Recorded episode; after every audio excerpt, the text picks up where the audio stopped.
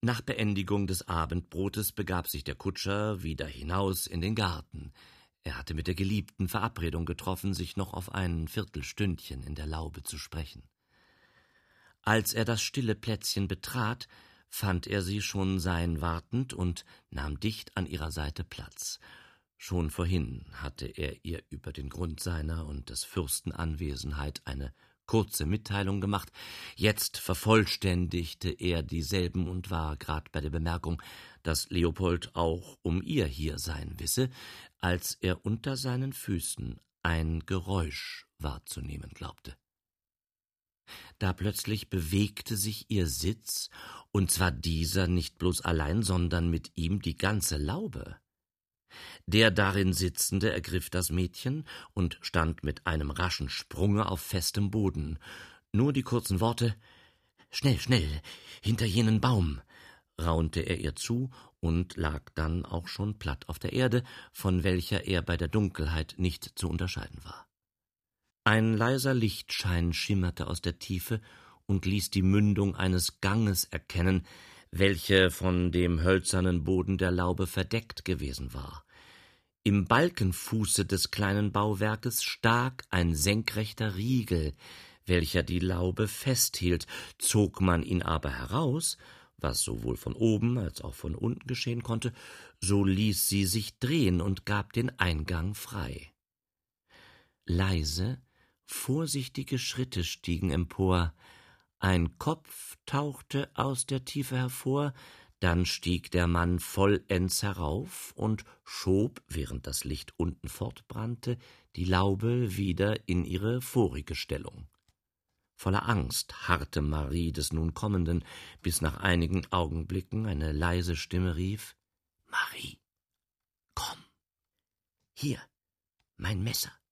Schneide die Waschleine von diesen zwei Bäumen ab. Ich muss ihn binden, ehe ihm die Besinnung wiederkehrt. Sie folgte der Weisung, und bald lag der Betäubte geknebelt und gebunden in einem Winkel des Gartens. Ich muss hier bleiben, um den neu entdeckten Eingang zu bewachen. Willst du nicht einmal auf die Straße spähen, ob du den Korporal entdeckst? Er soll herkommen, ich muss mit dem Fürsten sprechen. Sie eilte von dannen. Leichten Schrittes flog sie durch den Hausflur, so dass ihr Kommen von einem Manne, welcher auf der Straße lauschend am Fenster stand, gar nicht gehört wurde. Seine hohe, breite Gestalt ließ ihr in ihm den Gesuchten ahnen. Seid ihr der Korporal Nauheimer? Äh, ja, der bin ich. Ihr sollt schnell zum Kutscher des Fürsten in den Garten kommen. Er hat eine wichtige Entdeckung gemacht. Äh, wer seid ihr? Eine Pate des Fürsten. Er folgte ihr und erfuhr, bei der Laube angekommen, das Vorgefallene und die Absicht des Kutschers, zum Fürsten zu gehen. Ja, das weiß der Kuckuck, wo der sich jetzt herumtreibt, und auch die Sophie ist nicht zu finden. Ich habe schon eine ganze Zeit vergebens nach ihnen gesucht. Drinnen in der Stube sitzt die alte Mamsell allein und fängt Grillen, und weiß er was Neues? Was denn? Der Habermann ist da. Der Habermann? Ist nicht möglich. Und doch? Vorhin brachten Sie ihn im fürstlichen Jagdwagen. Jedenfalls denken Sie, Sie haben die Durchlaucht gefangen. Es waren sechs Personen. Der Habermann, sein Knecht und einer, den ich nicht wegbekommen konnte, war hinten aufgeschnallt. Und wo sind Sie jetzt? Jedenfalls im Keller. Wir wollen doch einmal nachsehen, wo der Gang hinführt, der hier unter der Laube mündet. Der Riegel wurde entfernt, die Laube gedreht. Dann stiegen beide in die noch immer erleuchtete Öffnung, welche sie nicht verschlossen, um für alle Fälle sich einen schnellen Rückzug zu sichern. Der Gang erstreckte sich immer in gerader Richtung vorwärts und endete vor einer Tür, welche nur angelehnt war. Vorsichtig öffneten sie dieselbe und betraten einen kleinen leeren Kellerraum. Hier aber tönten ihnen aus einem Nebengewölbe laute Stimmen und schallendes Gelächter entgegen. Sie befanden sich, ohne dass sie es wussten, unmittelbar neben dem Keller, in welchen der Fürst mit Sophie eingeschlossen war, nur dass die Tür zu demselben auf der entgegengesetzten Seite angebracht war.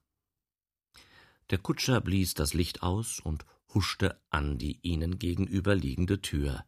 Auch sie war nur angelehnt, so dass er durch die dadurch entstehende Spalte fast das ganze Gewölbe überblicken konnte.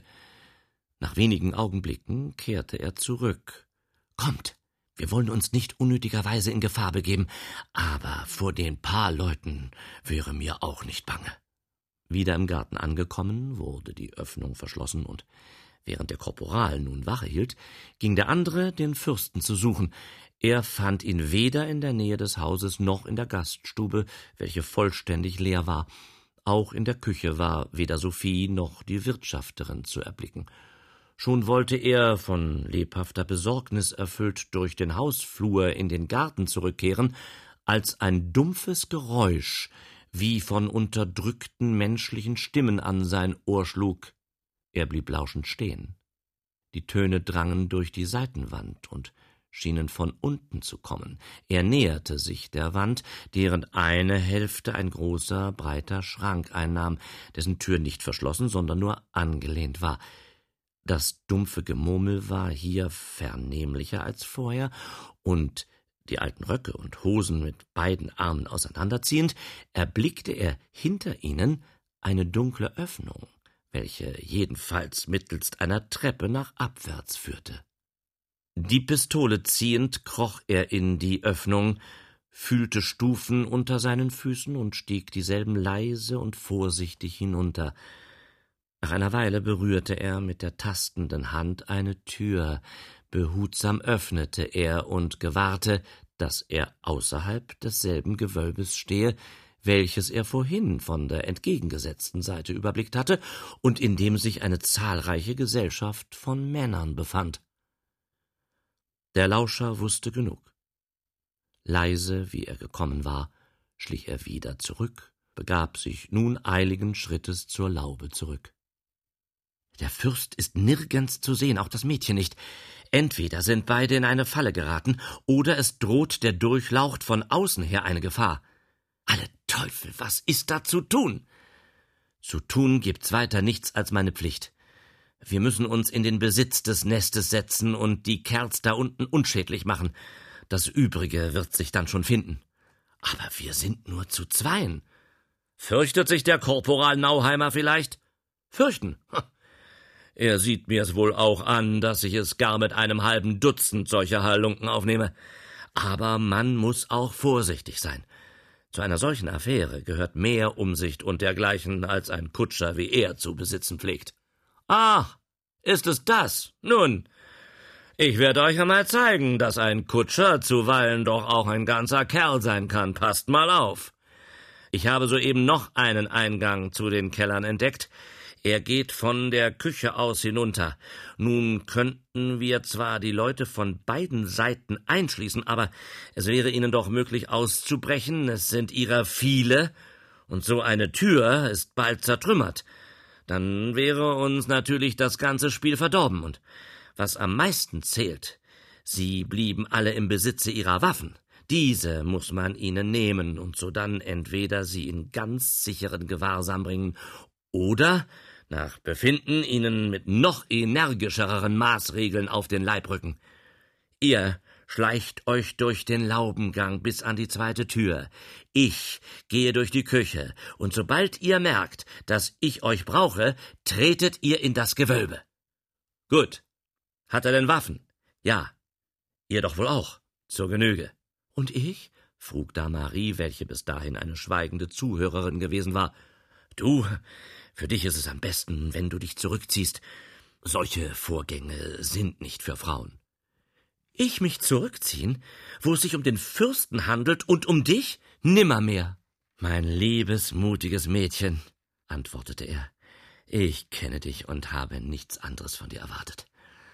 Er zog sie an sich, küsste sie innig, während Nauheimer ganz erstaunt über diese Vertraulichkeit zwischen einer adligen Dame und einem Kutscher dastand und diese Zärtlichkeit gar nicht begreifen konnte. Und äh, welchen Platz weisest du mir also an? Hm? fragte sie. Einen sehr wichtigen. Du sollst nun hier Wache stehen. Sobald du etwas Verdächtiges bemerkst, eilst du zur Küche, steigst durch den Kleiderschrank, hinter welchem eine Treppe in den Keller führt, und gibst mir Nachricht. Aber sage er mir doch einmal, platzte da endlich Nauheimer los, wie kommt er denn zu dieser Bekanntschaft mit Lass das jetzt gut sein, fiel ihm der andere schnell ins Wort. Ihr werdet schon noch das Nötige erfahren. Jetzt macht, dass ihr in den Gang kommt. Ich muss ihn von außen verschließen, damit ihr nicht vielleicht von hinten überfallen werdet. Dann empfahl er der Geliebten die nötige Vorsicht und begab sich zunächst in den Stall.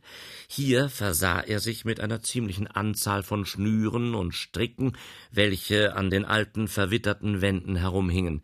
Jetzt schritt er nach der Gaststube, in welcher er Mamsell Rosine traf. Will sie mir wohl einen Gefallen tun, Jungfer Rosine? fragte er sie.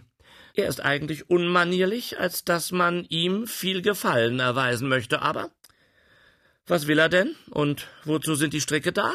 Hm? Das soll sie gleich sehen, antwortete er, indem er die Tür verriegelte und die Pistole hervorzog. Setze Sie sich einmal hier auf diesen Stuhl. Jemine, was soll denn? wollte sie beim Anblicke der Waffe aufkreischen. Er aber fiel ihr schnell in das Wort. Kein Wort weiter. Wenn sie nur im geringsten muckst, so schlage ich ihr hier mit diesem Dinge da die Schmachtlocken auseinander, denn einen Schuss Pulver ist so eine alte Trine wie sie doch nicht wert. Sie zitterte an allen Gliedern und konnte vor Angst kein Wort mehr hervorbringen. Was für eine saubere Wirtschaft da unten in den Kellern getrieben wird, das weiß ich. Wir werden das Nest auch nachher ausnehmen. Jetzt aber frage ich Sie nur, wo mein Herr, der Habermann aus Dessau, steckt. Ha? Aber Habermann? stammelte sie. Ich weiß von alledem nichts, gar nichts. So.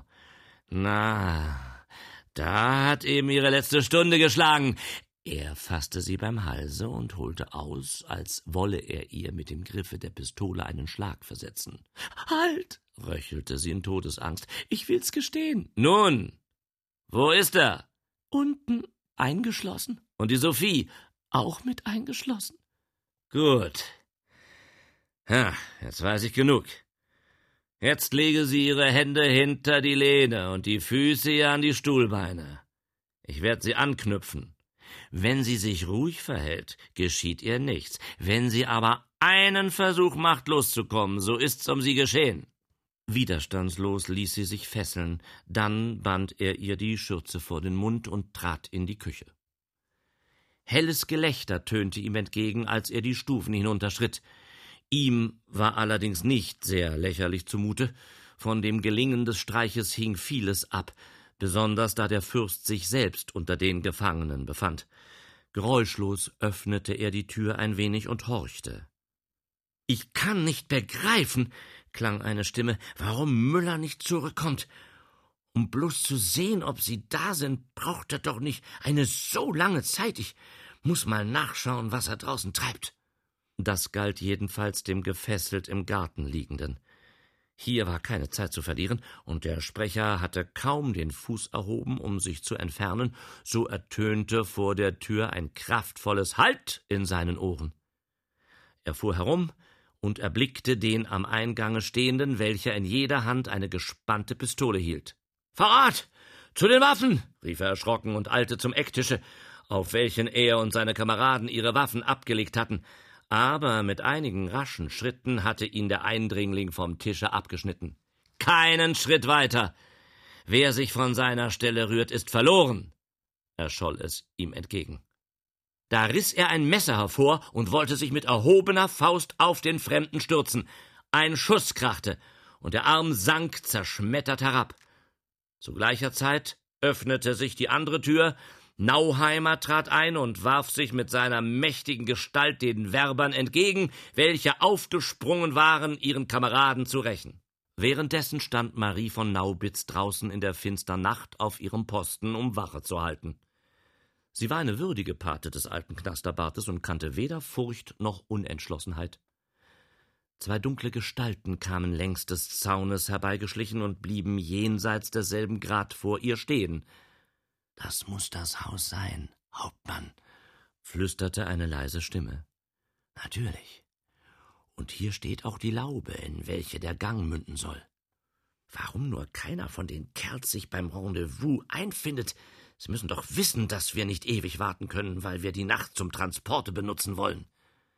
Eintreten können wir nicht. So bleibt uns also nichts übrig, als uns in Geduld zu fügen. Die beiden Männer entfernten sich langsamen Schrittes, und auch Marie erhob sich wieder, um das Gehörte zu melden.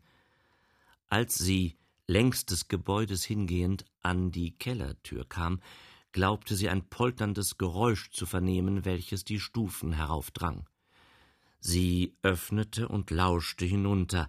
Jetzt hörte sie ganz deutlich ein lautes Krachen und dazwischen den unterdrückten Schall einer tiefen Bassstimme. Himmelmorn, Element!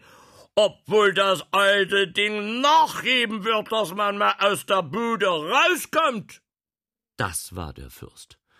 Sie kannte diese Stimme zu deutlich und hörte aus den vernommenen Worten, dass er eingeschlossen sei. Ohne sich lange zu besinnen, eilte sie, so schnell es ihr die Dunkelheit gestattete, die Treppe hinab. Sie tappte sich dem Schalle nach, bis sie die Tür erreicht hatte und zog mit Anstrengung all ihrer Kräfte den Riegel zurück. Der Schein des Lichtes fiel auf ihre Gestalt. Alter Wettermädel! Wie kommst denn du in dieses vermaledeite Loch? Na, und später. Na, jetzt muss ich aber machen dass ich den beiden Teufelskerlen da drüben zu Hilfe komme, denn das scheint ja bunt herzugehen da drüben. Wie kommt man denn da aber hinab in die Rattenfalle? Durch die Küche, durchlaucht. Erlaubt, dass ich euch führe, antwortete Marie, noch ehe Sophie ein Wort sagen konnte. Ohne eine Antwort abzuwarten, eilte er nach oben und stand in kurzer Zeit vor dem Kleiderschranke. Da hinein soll ich kriechen? Ja, na gut, ja, Jetzt komm ich endlich, ihr Schwernöter, und nu sollt ihr alle euren Zahl aushaben. So rasch wie möglich eilte er nach unten, stieß die angelehnte Tür auf und blieb erstaunt unter derselben stehen. Im Hintergrunde des Gewölbes lagen sämtliche Werber gebunden auf der Erde. Der Korporal war eben beschäftigt, dem letzten derselben eine Schlinge um die Beine zu legen, während der Kutscher mit drohenden Pistolen immer noch an dem Tische stand, auf welchem die Waffen der Gefangenen lagen. Es war augenscheinlich, dass die Angeworbenen, ihren Vorteil erkennend, bei der Überwältigung derselben geholfen hatten. Die Arbeit war also hier vollständig getan, und Leopold konnte sich nicht enthalten, in die anerkennenden Worte auszubrechen. Gerls, Habt ihr denn den leibhaften Satan im Leibe, dass ihr zu Sven euch in diese Räuberhöhle warscht? Das ist doch ein Stück, wie es nur im Buche steht. Na, na, soll euch angerechnet werden, Nauheimer. Ah, er mag einmal hier zur Wache zurückbleiben, ja, er aber. Damit wandte er sich an den Kutscher. Er aber, bringe mir einmal den Habermann herauf in die Stube und auch den, den da, den, den Menschen, der dort an der Wand lehnt. Muss er mal ein Wörtchen mit ihm reden und die anderen, oh, die, die werden schon auch noch an die Reihe kommen. Als er in die Küche trat, fand er die beiden Mädchen vor, welche mit Spannung auf den Ausgang des Abenteuers gewartet hatten. Marie trat zu ihm heran. Verzeihung, Durchlaucht, dass ich vorhin keine Zeit fand, zu melden, dass sächsisches Militär das Wäldchen unweit des Dorfes besetzt hält. Woher weißt denn das? Ich stand Wache und hörte dem Gespräche zweier Offiziere zu. So, wach ich dann?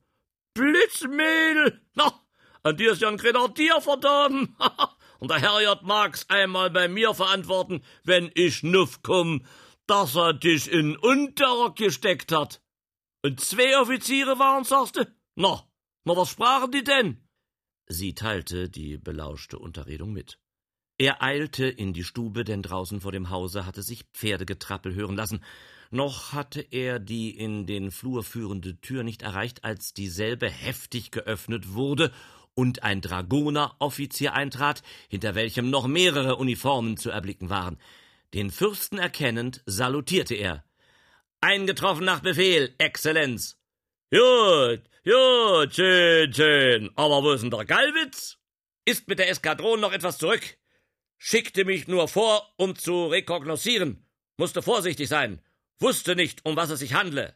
Ja, der Galvis ist ein verständiger und umsichtiger Soldat. Haha, mach er sich einstweilen bequem hier, schicke aber vorher noch einen seiner Leute retour, den Gallwitz zu führen. Hm?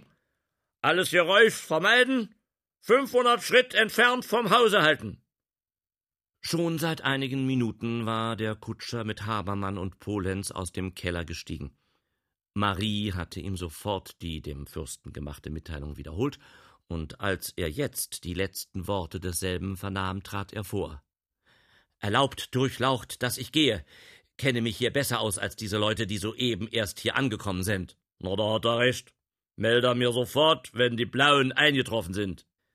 Der Kutscher ging, aber anstatt sich direkt nach der Straße zu wenden, trat er zu dem fürstlichen Jagdwagen, auf welchem der Getreidehändler gekommen war, hob den Sitz in die Höhe und entnahm dem darunter befindlichen Kasten ein Paket. Ah, das war doch gut, dass ich für alle Fälle meine Uniform einpackte.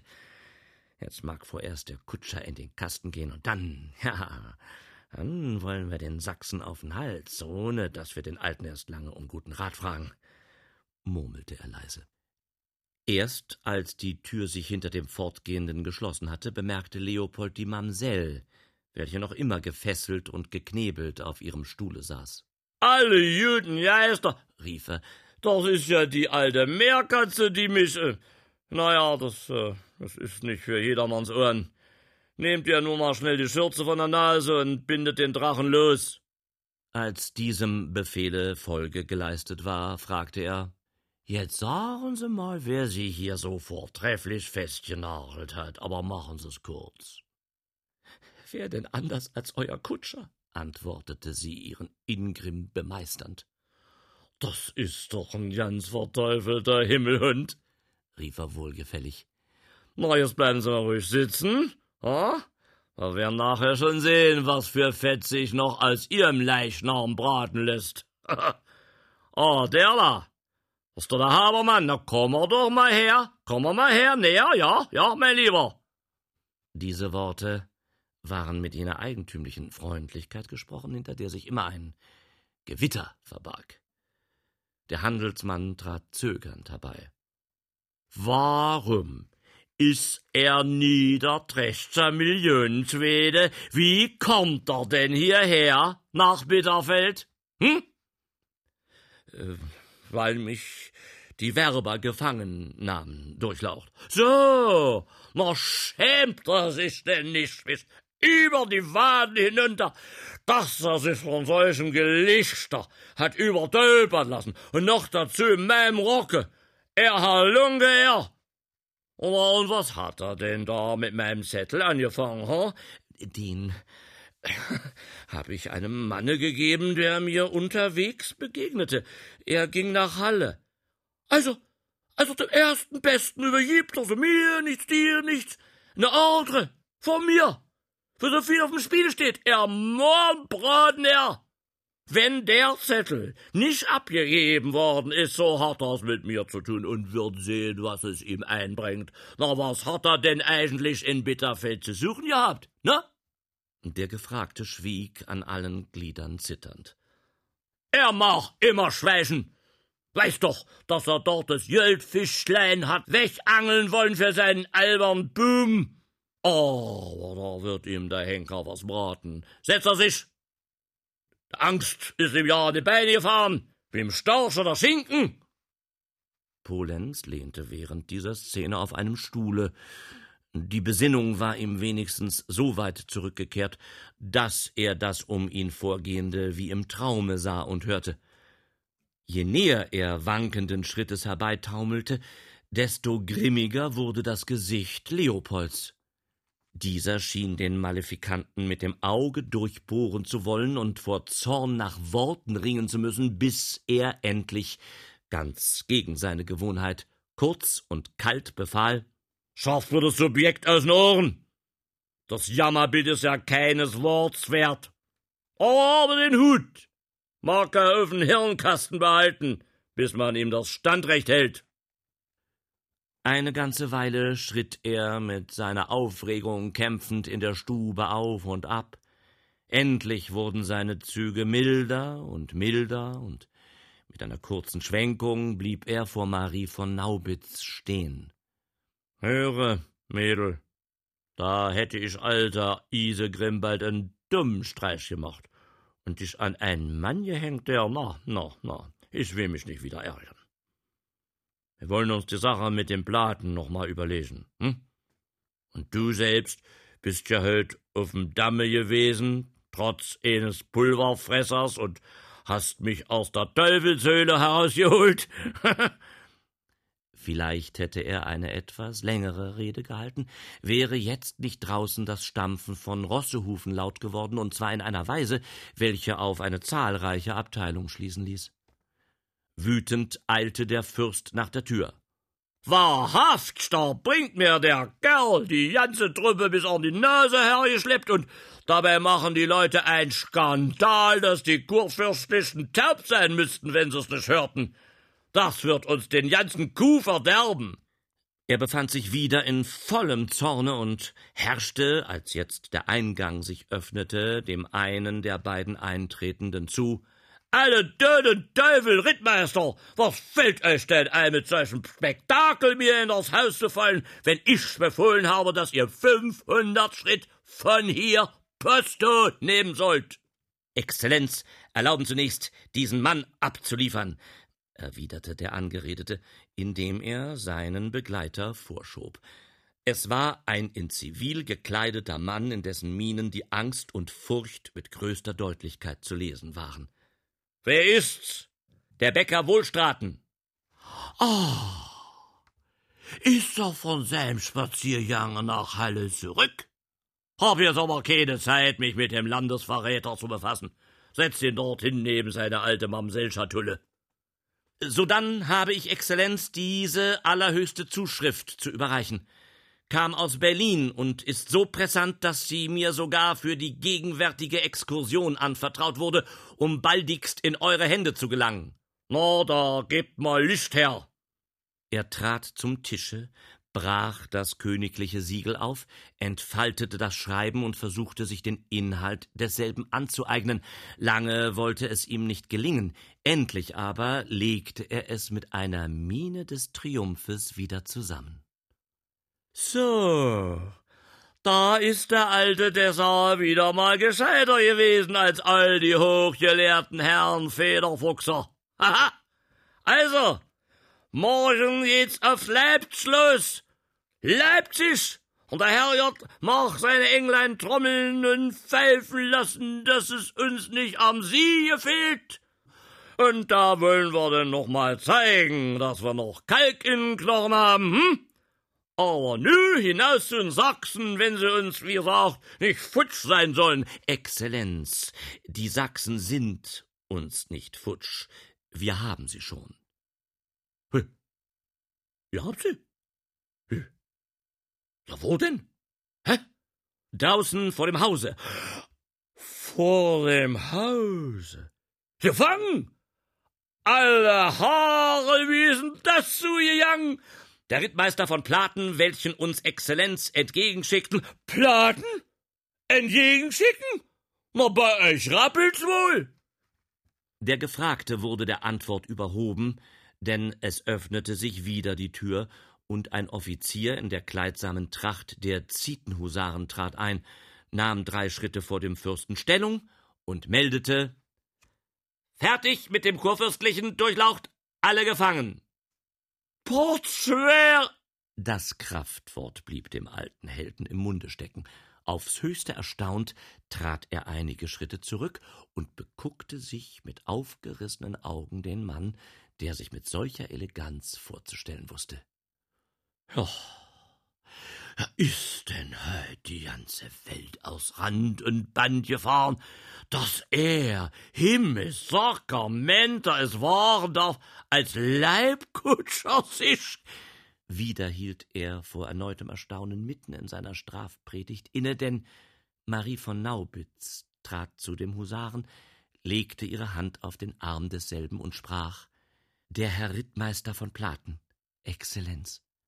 Na, da schlage doch der Teufel drein, da, da, also, daraus wird nichts rein, ja, nichts, nee, nee, da wartet nur, ihr Heidenvolk, ihr sollt mir allesamt und sonders, wie ihr dasteht, und auch die da unten in den Kellerlöchern, mit nach Halle, und da wird dann ein jeder das bekommen, was er verdient hat, nämlich der Nauheimer seine Sophie, ertönte es herzhaft aus dem Hintergrunde, wo der Korporal auf einen kurzen Augenblick erschienen war, um sein Mädchen beim Halse zu nehmen.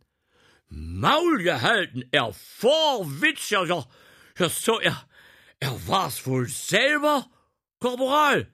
Na, da will ich nichts dagegen haben, also, der Nauheimer, seine Sophie. Und, und, na und, der Platen, lachte mutig der Husarenrittmeister, seine Marie, ergänzte die Patin des Fürsten bittend zu diesem aufblickend.